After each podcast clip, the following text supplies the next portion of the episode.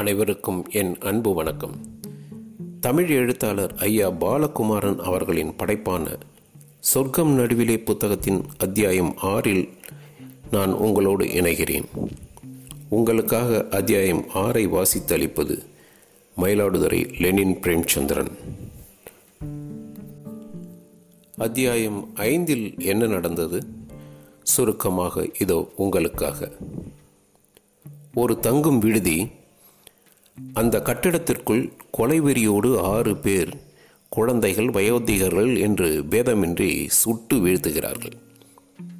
தேசப்பற்றும் கடமையில் துடிப்பும் அக்கறையும் கொண்ட கமாண்டோ வீரன் தன் சமயோசித மதியால் அந்த ஆறு கொலைவெறியர்களையும் சுட்டு வீழ்த்திய போதும் இறுதியில் இவனும் மூன்று தோட்டாக்களுக்கு இரையாகின்றான்.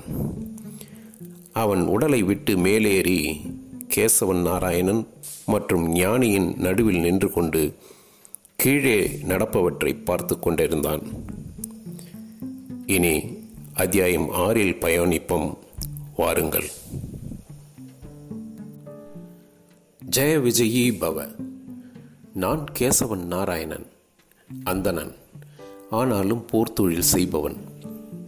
பதற பதற பல போர்களில் ஈடுபட்டதாலும் பல நண்பர்களை பலி கொடுத்ததாலும் இந்த போர் வீரனின் நெகிழ்ச்சியான துக்கம் எனக்கு தெளிவாக புரிந்தது. என்ன செய்வது?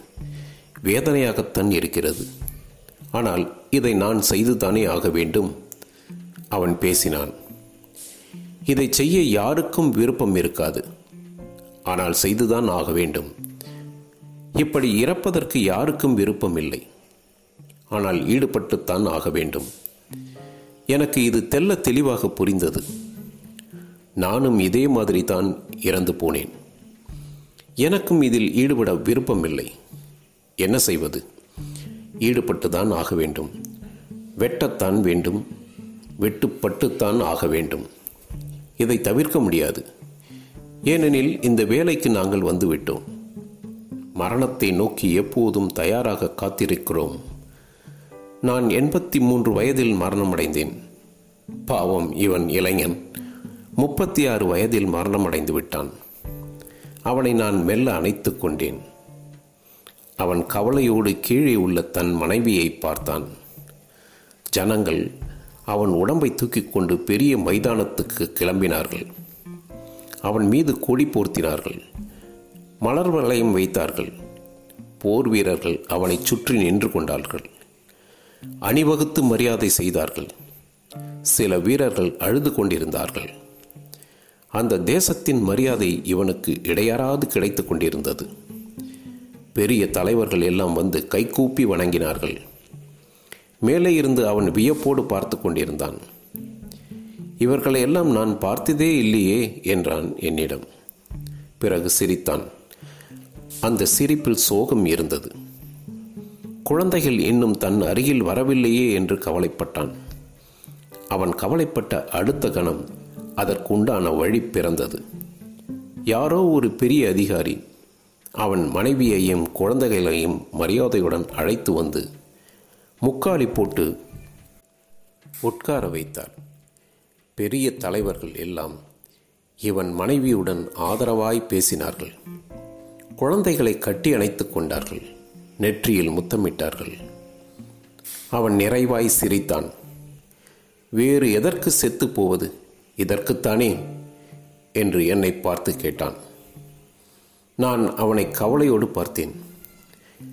மிகவும் வேதனைப்படுகிறானோ? என்று நினைத்தேன். ஞானி அவன் முதுகு முதுகு தடவினார். அப்போது அவன் ஞானியை பார்த்து வணங்கினான்.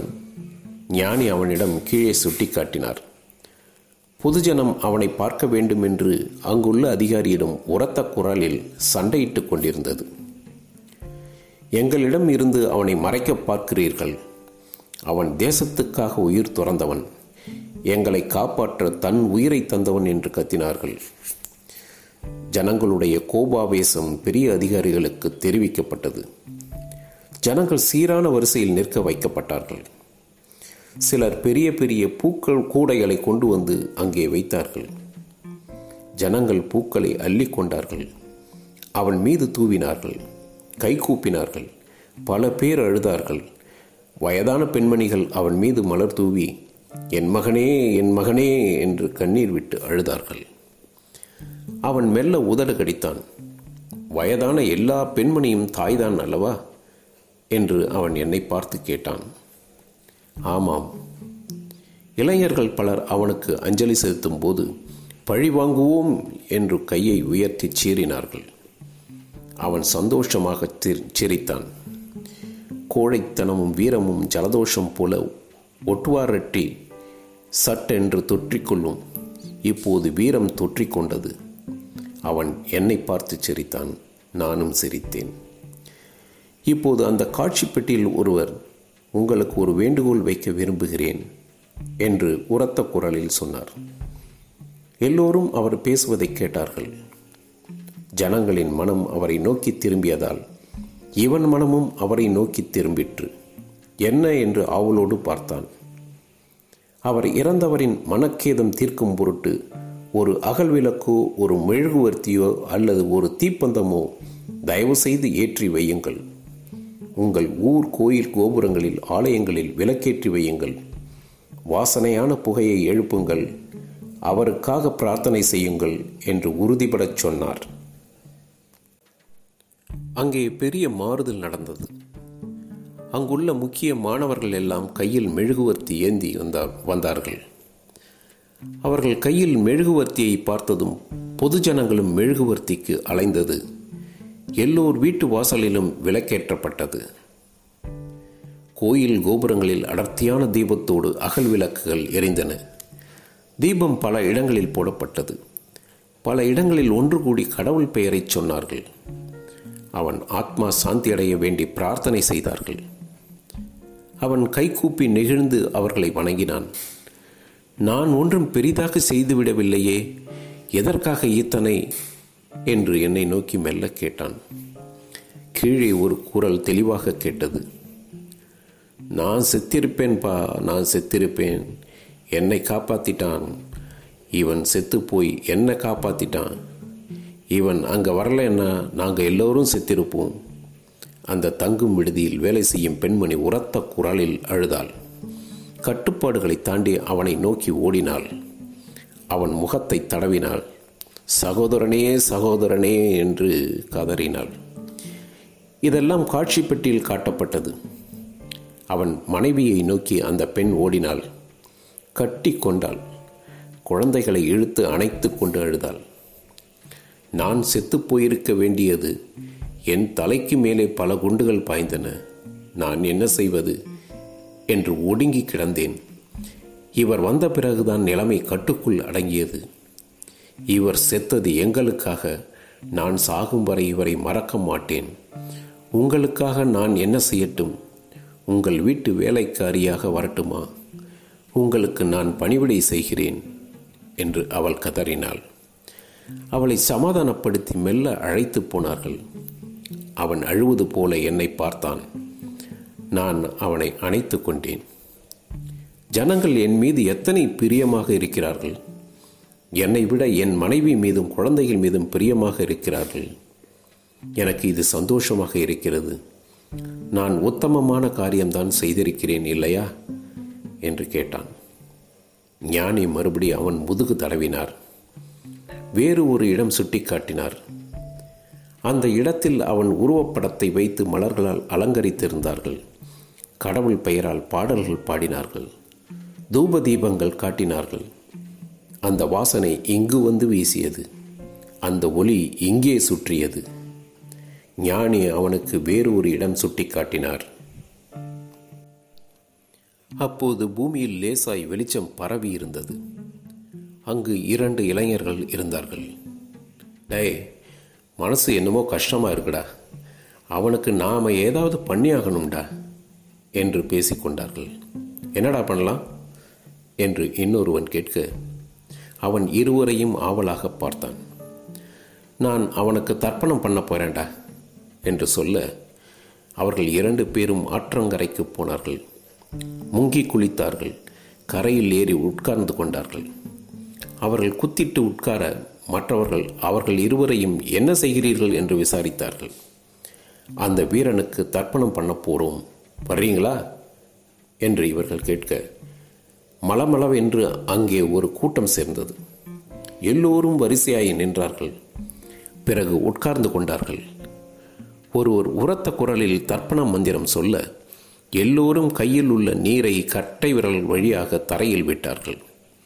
அந்த நீர் அவனை குளிமைப்படுத்தியது. இப்படி நீர் விட தெரியாதவர்கள் ஆற்றில் இறங்கி கையளவு நீரெடுத்து கிழக்கு நோக்கி ஆற்றிலேயே நீர் விட்டார்கள். அந்த நீரும் அவனை குளுமைப்படுத்தியது. தொண்டையை ஈரப்படுத்தியது. அவன் முகத்தில் குளுமை பரவியது. உடம்பு முழுவதும் குளுமை பரவி சில்லிடச் செய்தது. அவன் மெல்ல கணம் குறைந்தான். யாரோ அவன் பெயர் சொல்லி பல பேருக்கு உணவிட்டார்கள். அவன் வயிறு நிறைந்தான். அவனுடைய உடம்பை ஊர்வலமாக அழைத்து போய் குழியில் இறக்கி கரும்பலகை போட்டு மூடி அதன் மீது மண் கொட்டி அவனை பற்றிய விவரத்தை செதுக்கிய ஒரு கருங்கல்லை நட்டார்கள் அதற்கு மாலையிட்டார்கள். அவன் அதற்கு வணக்கம் சொன்னான். போதும் முடிந்தது. என் வேலை முடிந்தது என்று சொன்னான். தன் மனசினுள் புகுந்து தன்னுடைய புண்ணியங்களை திரட்டி மனைவியின் மீது சொரிந்தான். மறுபடியும் மீதம் இருந்த புண்ணியங்களை திரட்டி மகன் மீன் மகள் மகன் மீதும் தூவினான். அவர்கள் உறுதியானவர்கள். அவன் மனைவி தெளிவானவள். ஒரு நடிகரின் கையை பிடித்துக்கொண்டு அவன் பெண் குழந்தை நின்றது. அவர் ஏதோ சொல்ல புன்னகை செய்தது. இதுக்குத்தான் நடிகர்கள் வேணும்ன்றது. குழந்தையை சிரிக்க வச்சுட்டாங்க பார். இனிமே எல்லாம் சரியாயிடும். பக்கத்தில் இருந்தவர் சொன்னார். பல பெரியவர்கள் அவர்கள் மூவரையும் ஆசிர்வதித்தார்கள். முகம் துடைத்து தலைவாரி தெளிவான அந்த பெண்மணியின் முகத்தை காட்சி பெட்டி காட்டியது. அவள் பேசினாள். நான் அழுது முடித்து விட்டேன். இனிமேல் அழப்போவதில்லை. அவர் மகத்தான காரியத்திற்காக இறந்திருக்கிறார். பல உயிர்களை அவர் காப்பாற்றி இருக்கிறார். அவர் இறப்பை தங்கள் வீட்டு நபருடைய இறப்பாக கருதி எங்களுக்கு ஆறுதல் சொன்ன அத்தனை நெஞ்சங்களுக்கும் நன்றி. எங்களுக்கு உதவி செய்ய பல பேர் வருகிறார்கள். ஆனால் இந்த அரசு செய்யும் உதவி போதுமானது. அவருடைய அன்பான மனைவி என்கிற நினைப்பில் என் வாழ்நாளை கழிப்பேன். என் குழந்தைகள் நல்லபடி உருவாக்குவேன். குறிப்பாக என் மகனை நான் போர்ப்படையில் சேர்ப்பேன். மிக உன்னதமான இடத்திற்கு அவனை கொண்டு வரச் செய்வேன். அவர் தந்தை அவரை போர்ப்படை வீரனாக மாற்றினார். நானும் என் மகனை போர் வீரனாக மாற்றுவேன். அவர் மகன் இன்னும் மகத்தான காரியங்களா காரியங்களை செய்வான். இது உறுதி. நாங்கள் தேசம் காக்க பிறந்திருக்கிறோம் என்று சொல்ல பல பேர் கண்ணீர் விட்டு அழுதார்கள். அந்த கண்ணீர் அவனை இன்னும் மெல்லியனாக்கியது. அவன் எந்த கணமும் அற்று மனம் மொத்தமும் கழன்று கீழே விழுந்து எந்தவித பிறப்பும் இல்லாமல் எல்லாம் முடிந்தவனாக எல்லாம் தெரிந்தவனாக மிக சிறப்பான முறையில் அவன் இறப் இருப்பதை நாங்கள் அத்தனை பேரும் உணர்ந்தோம். ஞானி அவனை நோக்கி கைகூப்பினார் எனக்கு அருகே வந்து நின்றான். என்னால் அவனை தழுவிக்கொள்ள முடியவில்லை. அவன் மெல்ல என் நெற்றியில் முத்தமிட்டான். எனக்கு வணக்கம் சொன்னான். நான் ஆச்சரியத்துடன் அவனை பார்த்தேன். பூமி ஒரு அழகான இடம். பூமி சுபிட்சமான இடம். ஆனால் மனிதர்கள் தான் இந்த பூமியை சரியாக பயன்படுத்தி கொள்ளவில்லை. என்ன செய்வது? கடவுளுடைய விருப்பம் அதுவாக இருக்கிறது என்று சொன்னான். பூமியை காதலுடன் நோக்கினான். பிறகு மெல்ல வானத்தை பார்த்தான். வானத்தில் வெளிச்சம் ஒன்று அதிகரித்தது. அந்த வெளிச்சக் கதிர் மெல்ல கீழே இறங்கியது. அவனை சுற்றி பொங்கி பாய்ந்து வந்தது. அவனை முற்றிலும் சூழ்ந்து கொண்டது. உறிஞ்சியது தூக்கியது சட்டென்று அவன் காணாமல் போனான். வெளிச்சத்தோடு வெளிச்சமானான். நீரோடு நீர் கலந்தது போல காற்றோடு காற்று கலந்தது போல வாசனையோடு வாசனை கலந்தது போல அவன் வெளிச்சத்தோடு முற்றிலுமாய் கலந்து போனான். அவனுக்கு இனி பிரி பிறவி இல்லை. அவன் வீர சொர்க்கம் அடைந்து விட்டான். அவன் எப்போதும் வெளிச்சமாக எப்போதும் ஒளியாக எப்போதும் நிரந்தரமான ஒரு அமைதியில் இருப்பான். அவனுக்கு பூமியோடு இனி எந்த தொடர்பும் இல்லை. ஆனால் பூமியில் அவனை கொண்டாடி கொண்டிருப்பார்கள். வெகு காலம் அவனை பேசிக் கொண்டிருப்பார்கள். அவனை வாழ்த்தி கொண்டிருப்பார்கள். அவன் பெயரால் பல நல்ல விஷயங்கள் நடத்தி கொண்டிருப்பார்கள். இது ஒரு உன்னதமான மரணம். நான் கவலையோடு பூமியை பார்த்தேன். ஞானி எனக்கு அருகே வந்து உட்கார்ந்து கொண்டார். அவனும் போர் வீரன் வந்தான் பார்த்தான் போய்விட்டான். நீ ஆயிரம் வருடங்களுக்கு மேல் இங்கிருப்பதாகச் சொல்கிறாய்.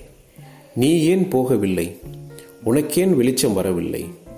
உன்னை ஏன் அவர்கள் அழைக்கவில்லை? இங்கு அற்புதமான வேலை செய்து கொண்டிருக்கிறாய். அப்போதும் அங்கு உனக்கு வரவேற்பில்லையே ஏன்? என்று கேட்டார். நான் தலை குனிந்தேன். ஏதேனும் தவறா? மெல்ல வினவினார். நான் ஆம் என்றேன். என்ன? ஞானி பிரியத்துடன் கேட்டார். அவரிடம் சொன்னால் என்னுடைய நினைவுகள் இன்னும் வேகமாக கரையும். என் மனம் இன்னும் வேகமாக கரையும் என்று தோன்றியது. நான் என்னை பற்றி சொல்ல துவங்கினேன். நான் கேசவன் நாராயணன் சோழ நாட்டின் உபதளபதி அந்தணன் ஆனாலும் போர் தொழில் செய்பவன். நான் இறந்து ஆயிரம் வருடங்களுக்கு மேலாகிறது. நான் பிறந்தது காவிரிக்கரை. அழகிய கிராமம். என் கிராமத்தில் எனக்கு உபநயனம் செய்வித்தார்கள். உபநயனம் செய்வித்த அன்று மத்தியானம் கையில் ஈர்க்குச்சியை கத்தியாக நினைத்து கன்றுக்குட்டியை குதிரையாக நினைத்து அதை கையில் பிடித்து கன்றுக்குட்டியின் துள்ளலை அடக்கிக் கொண்டிருந்தேன். என் வீடு சிரித்தது என் வீடு அந்தனர் வீடு. ஆனாலும் என் வீட்டில் உள்ள பல அந்தணர்கள் அரசாங்கத்தில் உயர் அதிகாரிகளாக தளபதிகளாக போர் தொழில் செய்பவர்களாக இருந்தார்கள். என் வாழ்க்கை அவர்களுக்கு நடுவே உற்சாகமாக ஆரம்பித்தது. நான் என் வாழ்க்கையை நேசிக்க துவங்கினேன். அப்போது கீழே சக்தி திரண்டு மிக மிருதுவாக இறங்கி காத்திருந்தது. என்ன ஆச்சரியம்? சட்டென்று உரியும் செயலை செய்யக்கூடிய சக்தி இப்போது காத்து கொண்டிருப்பது மிகவும் ஆச்சரியமாய் இருந்தது. ஐயா பாலகுமாரன் அவர்களின் சொர்க்கம் நடுவிலே புத்தகத்தின் அத்தியாயம் ஆறு நிறைவு பெற்றது. மீண்டும் அத்தியாயம் ஏழில் சந்திக்கின்றேன். நன்றி வணக்கம்.